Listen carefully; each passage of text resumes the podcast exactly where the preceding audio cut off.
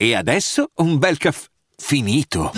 Perché rischiare di rimanere senza caffè quando puoi abbonarti a Caffè Borbone? Prezzi vantaggiosi, costi di spedizione inclusi, tante possibilità di personalizzazione e l'abbonamento lo sospendi quando vuoi. Decidi tu la frequenza, la qualità, scegli tra le cialde e capsule compatibili e crea il tuo mix di gusti e miscele.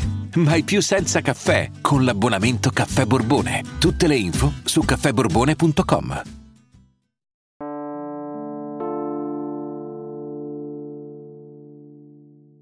Sono molto felice di avere qui con me oggi Alberto Leoni, storico amico, scrittore di 12 libri di storia per la precisione e grande quindi conoscitore della storia, questa guerra, la guerra russo-ucraina, sembra appunto non solo una guerra in quanto tale, ma anche una guerra di propaganda. Ho chiamato quindi Alberto ad aiutarci su questo tema, cioè come guardare la propaganda di questa guerra, cosa sta succedendo nel concreto. Come dire, la questione la sto seguendo da mesi perché a settembre, quando ero ancora al mare, eh, c'era già, c'erano le esercitazioni Zapad eh, Zapad vuol dire Occidente, eh, le esercitazioni della, dell'esercito russo con altri alleati eh, ed erano esercitazioni ai confini con la Polonia. Temevo che accadesse qualcosa. Poi eh, c'è stato nel corso di novembre, c'è stata l'attenzione del mondo, si è spostato su Taiwan con gli aerei cinesi che continuavano a, a passare, a sorvolare l'isola e poi alla fine ci siamo ritrovati a gennaio con 190.000 uomini dell'esercito russo schierati sul confine ucraino per un conflitto che ben pochi prevedevano. Io personalmente prevedevo invece che qualche cosa sarebbe accaduto non in, questa, non in queste dimensioni, proprio perché si tratta di anche di un conflitto di immagine. Tu non sposti 190.000 uomini, li fai stare in accampamenti per mesi per poi ritirarli senza aver raggiunto un grosso scopo. E fin da subito la, la propaganda da una parte e dall'altra ha suonato le proprie trombe. Detto che la prima vittima della guerra è la verità, che la guerra è il regno della menzogna e che un po' tutti mentono e, e un po' t- tutti noi abbiamo degli atteggiamenti abbastanza sgradevoli, a partire dall'Occidente, con questa russofobia che si sta diffondendo, che sta andando ormai per la maggiore e contro la quale mi opporrò personalmente con tutti i miei mezzi fino alla morte, ecco allora a questo punto dico che la guerra in certo senso l'abbiamo già persa. Della Russia non si può fare a meno. Poi che cosa accade? Accade che questo mondo che ha queste, questi tesori così immensi può diventare il regno della menzogna. Faccio solo un esempio, ho scoperto di recente una cosa al Museo della Scienza e della Tecnica, c'è una tuta, ho scoperto c'era una tuta spaziale sovietica di un astronauta che doveva andare sulla Luna. I russi ci hanno provato, avevano fatto tutto alla perfezione, non è partito il razzo vettore, vado per le spicce, gli americani sono arrivati prima. Bene, da quel momento l'Unione Sovietica ha negato di essersi mai interessato allo sbarco sulla Luna, mentre invece sì, c'era. E non solo l'ha negato, ma ha distrutto tutte le prove, tutti i reperti, tutte le cose, tutti i progetti progetti che avevano fatto per quanto riguardava lo, lo sbarco sulla Luna. Sono stati trovati solo alcuni reperti, tra cui questa tuta spaziale. Ora, io dico, è da matti distruggere il lavoro di tanti scienziati. Chissà che cosa avrebbero potuto dare all'umanità in termini di ricerche scientifiche. Noi pensiamo solo che dall'Apollo, dal progetto Apollo, sono venuti fuori qualcosa come 150.000 brevetti che ci hanno cambiato la vita. E invece no, i russi preferiscono, pur di non apparire perdenti, preferiscono distruggere tutto. Questa è una cosa pericolosissima. La menzogna a livello russo, a livello menzogna, menzogna russa, è qualcosa di davvero imbarazzante. Ci sono degli spot pubblicitari dove ci sono dei manifestanti che sono lì, stanno manifestando non si sa bene per che cosa, arrivano i, i, poliziotti in tenuta antisommossa e invece che menarli si stringono loro tutti a braccetto e dipingono un enorme Z, perché così il, il popolo è unito alle forze armate. Oppure un ragazzino che con lo spray dipinge una scritta, non si sa bene che cosa, arrivano due poliziotti della milizia, rido perché quando sono stato a Mosca ho visto una volta dei ragazzini che attraversavano la strada non sulle strisce pedonali, li hanno presi a calci, li ho visti, li hanno presi a calci, li hanno portati nella stazione di polizia. Funzionava così, ma credo che funzioni ancora in questa maniera. E comunque niente, questo ragazzo scrive, fa questa, fa questa scritta e i due poliziotti vedono, poi lasciano perdere, gli danno la mano perché lui ha, ha scritto una Z. Cioè, e, e ci sono queste, queste, cose che sono tipiche dei regimi totalitari. Guareschi, quando era in carcere, raccontava quando era in lager, era in internato militare nei lager eh, nazisti e quando i, i tedeschi raccontavano delle balle eh, diceva che i tedeschi sanno essere di una stupidità commovente. Ecco, la stessa cosa il governo russo riesce a essere veramente una stupidità commovente, cioè tu, ti, ti viene quasi da piangere, ma come si fa a essere così? E invece no, ci riescono perfettamente. Dall'altra parte ci sono balle come la moschea che era stata bombardata, che poi non è stata bombardata, espressioni che si sentono da parte di nostri ministri che sono insulti veri e propri, privi a Putin, privi di un obiettivo. Biden che dichiara che Putin dovrà andare a proce- essere processato come criminale di guerra. Ma tutto questo mi chiedo, ma serve a vincere una guerra o solo a rinfocolarla, perché cioè, non credo che serva un, una cosa di questo genere. Eh, gli insulti, la sommarietà dei giudizi non serve a far capire che comunque noi in Occidente abbiamo qualcosa da difendere, che è più grande ed è più valido di quell'idea totalitaria che si sta diffondendo sempre di più in Russia, anche se in Russia molto più che in passato ci sono tantissime persone, ma tante persone che tutto questo non lo accettano e vivono nella verità, vivono nella verità perché rischiano del proprio. E questo è una cosa che non va dimenticata. Sono molto più coraggiosi di noi e noi dovremmo soltanto stare zitti e imparare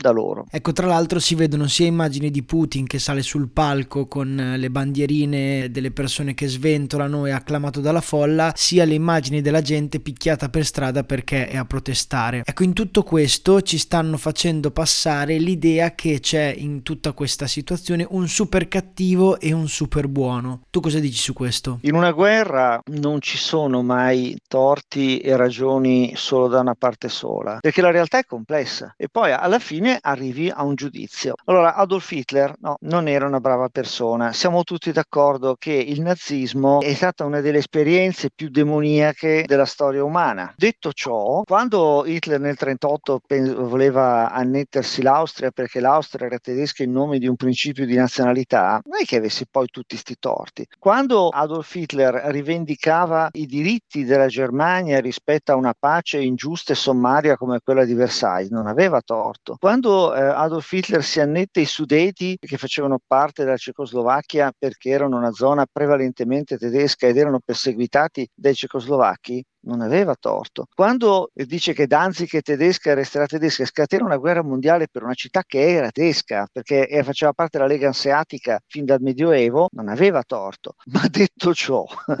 detto ciò, Adolf Hitler resta un personaggio demoniaco. Alla fine di tutto questo escurso storico, per quanto anche Hitler potesse avere delle ragioni, comunque il giudizio deve restare quello che è. Ecco, invece oggi nei vari, dai vari commenti che si sentono, fondamentalmente manca l'umano, cioè ci si attarda sul fatto che la Nato ha le sue colpe, ma le avrà pure, poi anche lì ogni tanto mancano delle date, cioè il fatto che ci fosse una, stato un accordo di Budapest nel 94 per cui l'Ucraina cedeva le proprie testate atomiche alla Russia in cambio dell'integrità territoriale, cosa che assolutamente non è stata rispettata, il fatto che la Russia fosse stata coinvolta in un procedimento, in un, un governo complessivo europeo coinvolto nel G20, nel G8, tutto questo è stato eh, dimenticato, il fatto che eh, Putin, le, le, cose sono cominciate veramente a cambiare nel 2014, perché fino al 2014 non c'erano truppe NATO ai confini con la Lettonia, Estonia e Lituania,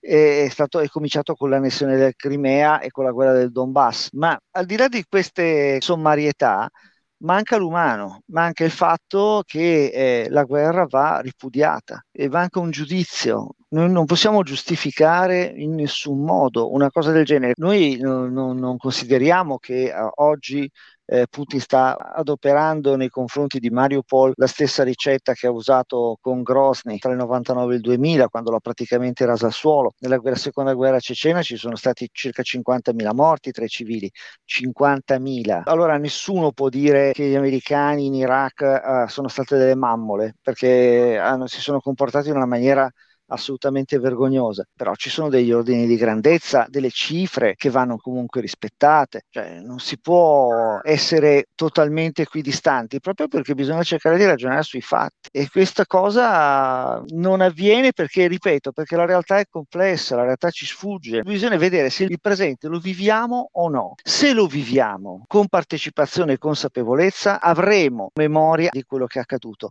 e non ci potranno raccontare balle. Se invece le cose passano su di noi come l'acqua sul muro, allora a questo punto siamo disposti a credere qualsiasi cosa. Cioè, allora, nella, in guerra tutti raccontano balle. Churchill diceva che in guerra la verità è così preziosa che deve essere presidiata da una guardia di menzogne. Poi bisogna vedere a che livello si spinge la balla, perché, ripeto, tutti le raccontano, ma qualcuno le racconta meglio. Eh, era una gazzetta di Gino Bramieri e racconti, diceva, cioè, in, siamo in piscina e il custode della piscina dice a un bambino, bambino, non si fa la pipì in piscina, dice ma la fanno tutti?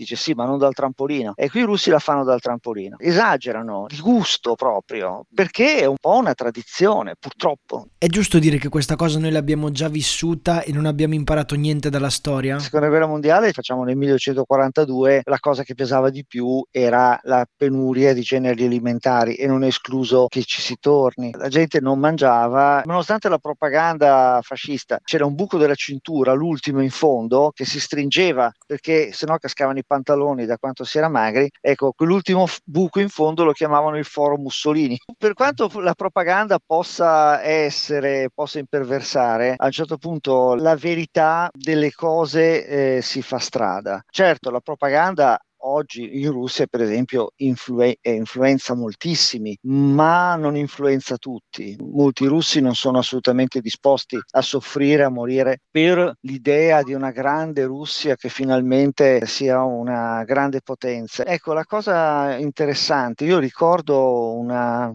quando esplose Chernobyl no? nell'86, mi ricordo un articolo di Francesco Alberoni sul Corriere della Sera e diceva ma cosa credete che cambi dopo un disastro del genere? Tanto in Russia non c'è la libertà di stampa e quindi eh, o tutto continuerà come sempre andato. Ecco, Alberoni ci aveva beccato alla grande, infatti dopo tre anni è caduto il muro di Berlino, perché la gente, anche se non c'è la libertà di stampa, la gente pensa lo stesso, guarda i propri figli, ama ancora, prova fame, sete, dolore, e sa a chi dare la colpa di tutto ciò. Per cui non è detto che una propaganda imperiale possa estinguere il bisogno di giustizia e di verità che è, abita nel cuore, nel cuore umano. Io ricordo sempre che la grande mossa, che poi è quello che ha veramente tagliato l'erba sotto i piedi all'Unione Sovietica e al comunismo, è stato un raduno di poeti in piazza Majakowski sotto la statua del grande poeta. E queste cose, recitare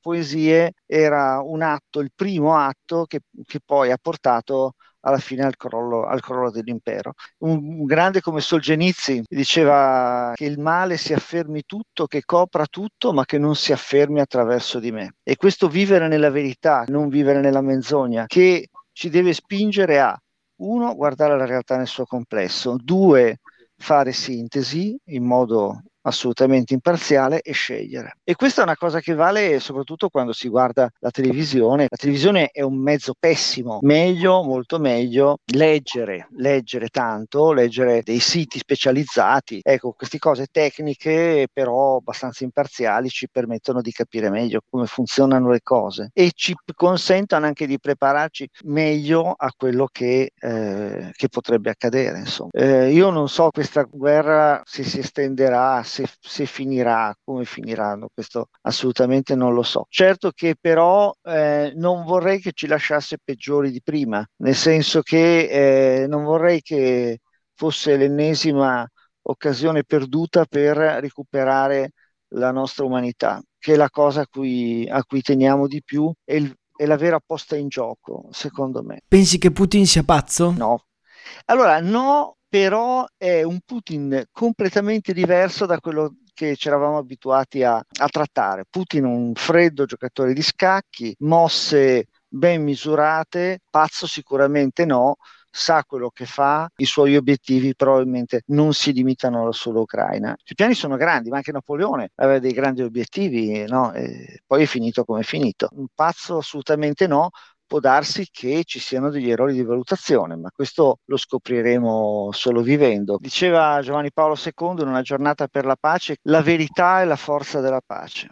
E la verità, la verità, è data dalla ragione. La ragione è quello strumento che ci è stato dato per giudicare la realtà secondo la totalità dei suoi fattori. La totalità dei fattori non ce l'abbiamo mai in tasca totalmente, dobbiamo recuperarla, non l'avremo mai totalmente, però dobbiamo cercarla. La verità sta nella totalità dei fattori in gioco. Diffidate delle spiegazioni semplici, cercate la verità non soltanto nell'informazione ma anche e soprattutto nei rapporti interpersonali e direi soprattutto in questo momento nell'accoglienza di, a coloro che stanno scappando dall'Ucraina e mi risulta anche tanti scappano anche dalla Russia, anche, da, anche, in Russia sanno benissimo che la situazione è molto pesante. Per cui l'accoglienza nei confronti di tutte queste persone è una verità perché, cioè, e concludo con Sant'Agostino, quid est veritas vir qui adest. Che cos'è la verità? L'uomo che hai di fronte. Se tu parti da questo punto, stai tranquillo che prima o poi la pace ci arrivi.